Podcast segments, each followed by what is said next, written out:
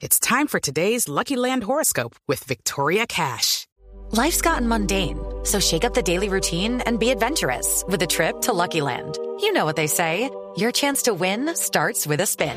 So go to LuckyLandSlots.com to play over 100 social casino-style games for free for your chance to redeem some serious prizes. Get lucky today at LuckyLandSlots.com. Available to players in the U.S., excluding Washington and Michigan. No purchase necessary. VGW Group. Void where prohibited by law. 18 plus. Terms and conditions apply.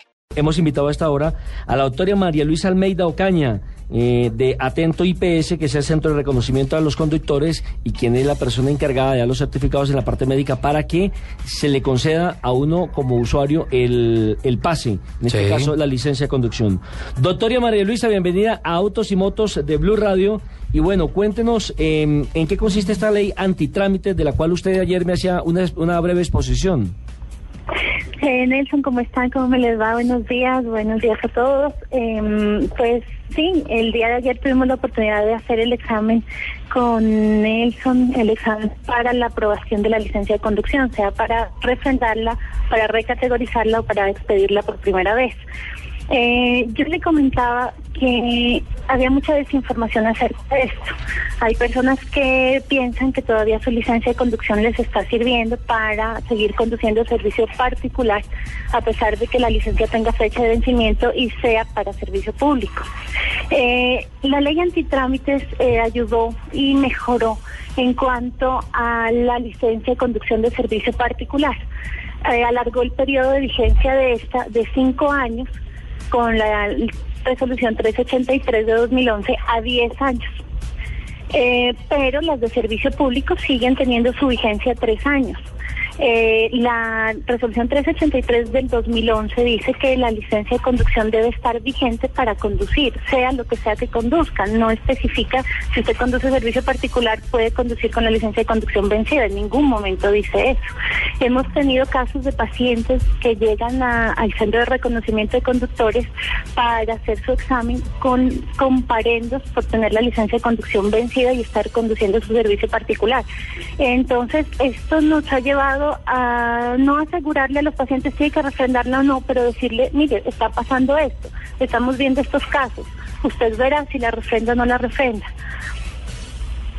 Eh, doctora, por ejemplo, ¿qué pasa cuando usted eh, como conductor sufre un accidente y el seguro se da cuenta que su licencia en este caso estaba vencida?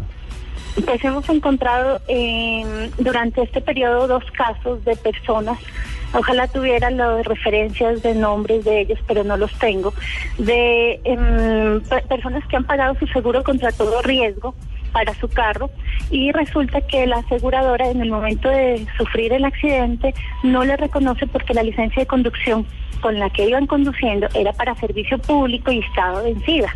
Anteriormente se podía conducir con la licencia de conducción vencida a servicio particular, pero la resolución 383 de 2011 dice que todo ciudadano colombiano debe conducir con la licencia de conducción vigente, sea lo- y no especifica qué, qué conduce, simplemente que esté vigente. Entonces las aseguradoras estaban Bueno, de la porque 383 para no pagar esos seguros. ahora ha quedado claro, ¿no? Que la licencia en tercera categoría para particulares es de 10 años, ¿correcto? Es de 10 años, sí, señor. Sí, para O sea, hacer- a sí. partir del día que usted la sacó, debe contar 10 años y debe, si ya está vencida, si han pasado los 10 años, es mejor refrendarla. pero ya está todo, o sea, todo lo que nos habló la policía, de que el nuevo cartón, de la, la seguridad de la nueva licencia y todas esas cosas, ya está listo para que nosotros podamos hacer esa refrendación del, de la licencia. Eh, bueno, lo que pasa es que la resolución 1383 tiene dos puntos y se están uniendo los dos puntos, pero pienso que el uno no tiene ninguna relación con el otro. Resulta que la resolución 1383 de 2011 dice que la licencia de conducción debe tener ciertas especificaciones, como un código de barras, foto, eh, cosa que algunas otras licencias no la tenían y código de barras o chip no la tiene ninguna todavía. Eh, pero resulta que de otro punto, o sea, es un punto aparte, es un punto diferente. Dice que va a cambiar en el 2014 la licencia de conducción que tenga foto, que cumpla con las especificaciones de la 383, pero en otra parte dice que su licencia tiene que estar vigente. Entonces, usted si tiene la licencia vencida no puede esperar a que haya eh, el cambio de la licencia nuevo plástico porque puede estar pues sufriendo uno de estos problemas graves que es parendo o eh, lo más grave que el seguro contra todo riesgo no le cubra. Como le cuento, todas las historias. O sea, me paró un policía de tránsito y no me dijo nada. Me paró, me paró un policía de tránsito y me dijo que tenía que refrendarlo. Me choqué y me dijeron esto en el seguro. Entonces, eh, hemos optado ya, dada la cantidad de información que se está dando en los medios de comunicación, cada uno con diferentes eh, puntos de vista, por decirle a nuestras, nuestras personas, nuestros pacientes, a las personas que llegan a consultarnos, que tomen la decisión ellos según los casos. Eh, mi consejo, viendo todo esto, es que refrende la licencia. Si usted la tiene de por ejemplo, la que no tiene foto, la que no tiene fecha de vencimiento, hoy en día puede tener un, un problema. Ah, ¿Por qué? Porque si tiene cuarta categoría, quinta o sexta categoría, su licencia tiene vigencia según el RUNT de tres años. Entonces, si usted se mete al RUNT, digita en Ciudadanos su número de documento de identidad, su licencia va a tener, va a decir activa, cuarta categoría, vencida en tal fecha. Es decir, en este momento, por ejemplo, hay pase los grises que no tienen ni foto ni tienen fecha de vencimiento, ¿no serían válidos? Mm, y son de. No le escuchamos. Ay, no, Tacho, ¿eso no lo escuché, qué? Doctora, doctora María Luisa, nos repite por favor que no le escuchamos. Si son de cuarta, quinta o sexta categoría, que hoy en día son C1, C2 o C3, que es para servicio público, no le serviría. A pesar de que usted conduzca vehículo particular, puede tener problemas, por lo que le cuento, por las, por las em, experiencias que hemos tenido con nuestros pacientes. Eh, ¿Por qué, por ejemplo, cuando uno va, yo tenía la de cuarta categoría y quería bajar a tercera porque no ni manejo camiones, ni manejo eh, carros particulares, ¿por qué había ese problema por uno bajar de categoría? Carros particulares sí, no carros de servicio De público. carros de servicio público, exacto. Sí, eh, hasta la anterior semana había un problema grave eh, que el no está, el- los SIM no estaban recibiendo este trámite de recategorización hacia abajo Ajá. Porque se estaba presentando problemas con los, las personas que ya habían recategorizado. Para poder volver a subir la licencia de categoría, usted tiene que hacer un curso que lo acredite para que conduzca servicio público. Entonces, mucha gente se empezó a, a arrepentir del, del trámite que había realizado. Además, eh, no estaba permitido según el Ministerio de Transporte, pero eh, esto pues se sale de lo de lo mm, lógico para las personas. Por ejemplo, si un paciente llega a, a un centro de reconocimiento, sea atento, sea cualquier centro de reconocimiento que esté autorizado por el Ministerio de Transporte, eh, y no maneja servicio público, únicamente servicio particular, pero resulta que tiene problemas visuales por un ojo, el Sí. otro ojo está 100%, nosotros podemos bajarle la categoría y decirle, señor, usted solo puede conducir servicio particular, público, no", y se recategoriza hacia abajo. Este trámite lo habían suspendido. Ya a partir de esta semana creo que se normalizó. No, no he conocido casos de pacientes que se hayan pues, quejado después de, de realizar el trámite. Eh, hubo un- muchas críticas de las personas porque decían a cuenta de que voy a, a refrendar cada año una licencia de servicio público si yo tengo servicio particular y lo que manejo es un servicio particular. Doctora María Luisa, uno de nuestros oyentes nos pregunta, Camilo Hernández, dice, mi licencia fue expedida en mayo de 2011. No aparece fecha de vencimiento. ¿Qué debo hacer? No aparece fecha de vencimiento. Yo, yo me le uno a eso, doctora María Luisa. Estoy mirando mi licencia. Es la licencia. Eh, ¿Cómo? Esa es su cédula. Sí, sí, sí. Es que una es la licencia, otra es la cédula. No, no, no, no, no. Es que estaba, estaba mirando aquí. eh, hay una fecha de vencimiento para este año, el año 2013, pero de acuerdo a la norma y lo que se ha hablado, pues no es necesario para yo poderme mover, eh, como me decían, si hay unas licencias que tienen eh, fecha de vencimiento y que aparecen vencidas y otras no, si no se han cumplido esos 10 años, se puede andar tranquilamente. Usted tiene que refrendarle si su licencia se vence. no puede manejar con una licencia de conducción vencida.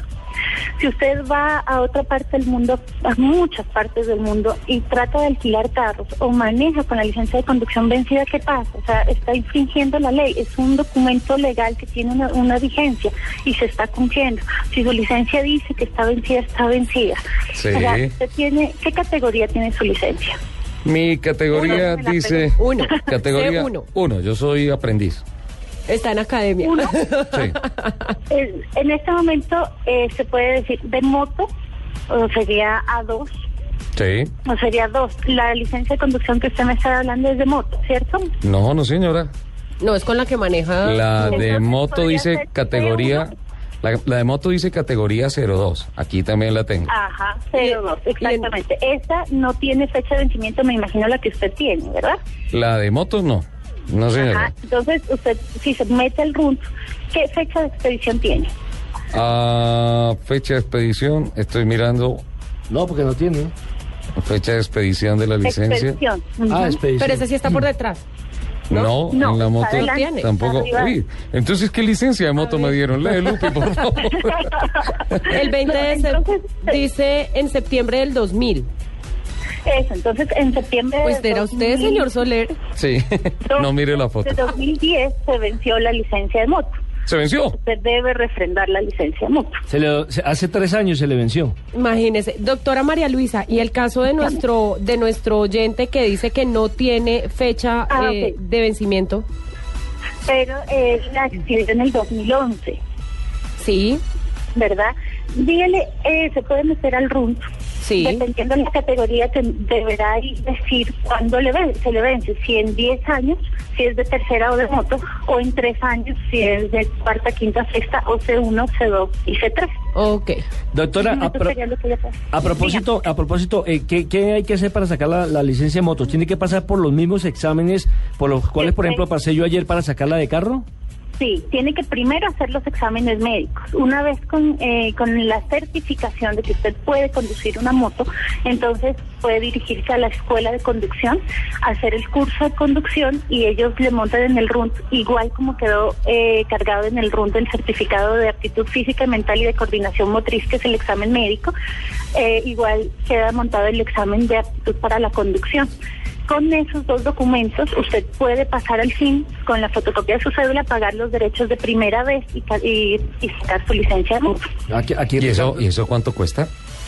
Eh, pues mire, el examen médico a nivel general está en 100 mil pesos desde hace tres años que yo ingresé a Atento. Eh, esto ha ido eh, variando mucho porque la competencia es bastante fuerte. Hay eh, centros de reconocimiento que no sé cómo, pero se mantienen con exámenes de 60, de 50, de 80, Oh. de 70. Entonces, eh, lo ideal es como unificar esto para que haya más calidad. Mire que los centros de reconocimiento de conductores son auditados para organismos de certificación a nivel mundial. La ORNAC les da la certificación. Nosotros tenemos que tener aprobación del Ministerio de Transporte, tenemos que hacer inscripción eh, con esto al Ministerio de Transporte y una aprobación. Y tenemos que tener también em, la acreditación como certificadores de personas a nivel del mundo por la Organización Nacional de Acreditación y Certificación de Personas. Entonces, imagínense que son muchas cosas las que tiene que tener un centro de reconocimiento de conductores.